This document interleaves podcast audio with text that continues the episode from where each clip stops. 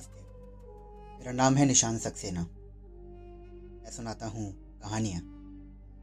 स्वागत है आपका अलिफ लैला की कहानियों में। ये सुनते हैं किस्सा तीन राजकुमार और पाँच सुंदरियों का। ये कहानी का तीसरा और अंतिम भाग है। अगर आपने पहले की कहानियाँ नहीं सुनी हैं तो इसके पहले के दो भाग आप सुन सकते हैं। तो आइए शुरू करते हैं आज का सफ़र। खलीफा को ऐसी जिद सवार हुई कि उसने ऐसे स परामर्श पर कान न दिया और मंत्री को झड़क दिया और उससे कहा कि तुम चुप रहो, मैं सुबह की प्रतीक्षा नहीं कर सकता। उसने फ़कीरों से कहा कि तुम इस बात को जुबैदा से पूछो। उन्होंने इनकार कर दिया कि हमारा साहस नहीं है। उन्होंने मजदूरों की तरफ़ देखा और मजदूरों को ये बात पूछने के लिए राज़ी कर लिया। जुबैदा ने इन लोगों को खुसर पुसर करते देखा तो उनसे पूछ बैठी कि तुम लोग आपस में क्या बात कर रहे हो? मजदूर ने कहा कि, सुंदरी, मेरे साथी जानना चाहते हैं कि आप दोनों पुतियों को निर्दयता पूर्वक पीट क्यों रही थी? और उसे पीटने के बाद आप रो भी रही थी? जो स्त्री अपनी सुध बुद्ध खो बैठी, उसके कंधों और बाहों पर काले दाग कैसे हैं?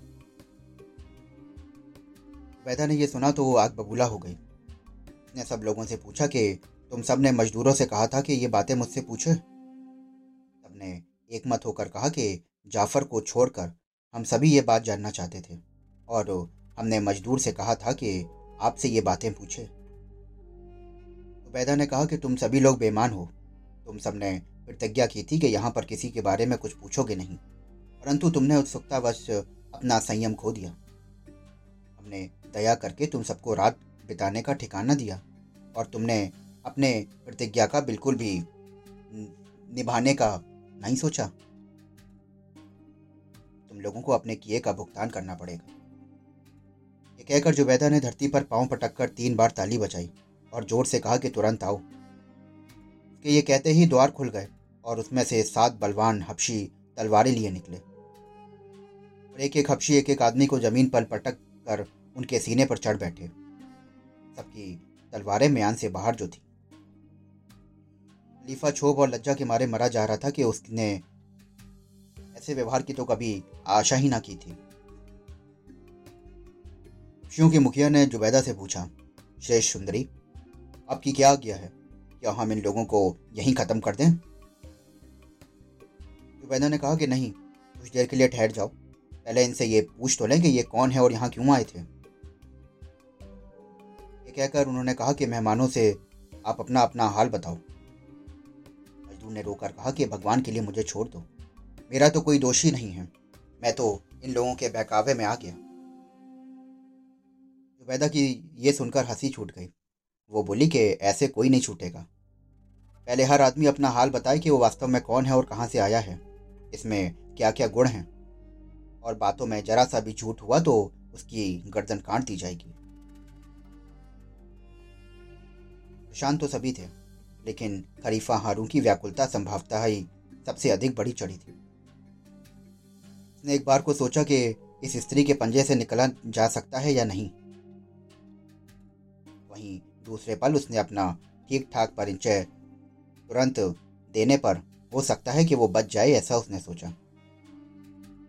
उसने धीमे से मंत्री से सलाह की और उसने कहा कि आपके सम्मान की रक्षा के लिए यह आवश्यक है कि हम लोग चुप रहें। वैदा ने तीनों फकीरों से पूछा कि तुम भाई हो? एक ने उत्तर दिया कि नहीं, हम भाई नहीं हैं। हम कपड़े ज़रूर एक से पहनते हैं और साथ में रहते हैं। में से एक ने कहा कि ऐसा नहीं है कि हम पर विपत्तियाँ नहीं पड़ी, जो ना केवल जानने, केवल इतिहास में लिखे जानने योग्य हैं। उन्हीं से हमारी आँखें जाती रहीं और उन्हीं के कारण हमने अपनी दाढ़ी, मूछ और भावें मुंडवा ली और फकीर बन गए। वैदा ने एक एक करके शेष दो फकीरों से भी यही प्रश्न किया। और उन दोनों ने भी वही उत्तर दिया जो पहले फकीर ने दिया था। तीसरे ने कहा कि अगर आप अनुमति दें तो हम लोग अपना वृतांत विस्तृत रूप से आपसे कहें। हम तीनों की भेंट आज ही शाम को इस नगर में हुई है। क्योंकि हम तीनों ही बाहर से आए हुए हैं और विश्वास मानिए कि हम तीनों ही राजकुमार हैं। हमारे पिता बड़े और प्रख्यात बादशाह हैं। हम सब चाहते हैं कि अपना वृतांत विस्तृत रूप से कहें। लोगों की बातों से जुबैदा का क्रोध कम हुआ। उसने हबशियों से कहा कि तुम लोग इनके सीने से उतर जाओ। ये लोग बैठकर पहले अपना अपना हाल कहेंगे और जो जो अपना हाल और इस घर में आने का कारण बताता जाएगा, उसे छोड़ते जाओ, ताकि वो जहाँ चाहे चला जाए। तो ऐसा ना करे, तुम उसका सर उड़ा दो। अभी भी तुम इन लोगों के पीछे तलवारें लिए ही खड़े रहोगे। नाचे उसी दलान में खलीफा और अन्य छह लोगों को एक कालीन पर बैठा दिया गया। हर आदमी के पीछे एक हपशी तलवार लेकर खड़ा था, ताकि जो बैदा का इशारा होते ही उसका सर कलम कर दिया जाए। सबसे पहले मजदूर ने अपनी कहानी कही। तो दोस्तों, अभी आप सुन रहे थे किस्सा तीन राजकुमारों और पाँच सुंदरियों का। क्या था उन फकीरों का राज? क्या है उनकी कहानी? अगर आप सुनना चाहते हैं तो हमारे साथ जुड़े रहें। मैं आपको जल्दी ही सुनाऊँगा आगे की कहानी। तब के लिए हमसे जुड़े रहिए, हमें फॉलो करिए। शुक्रिया।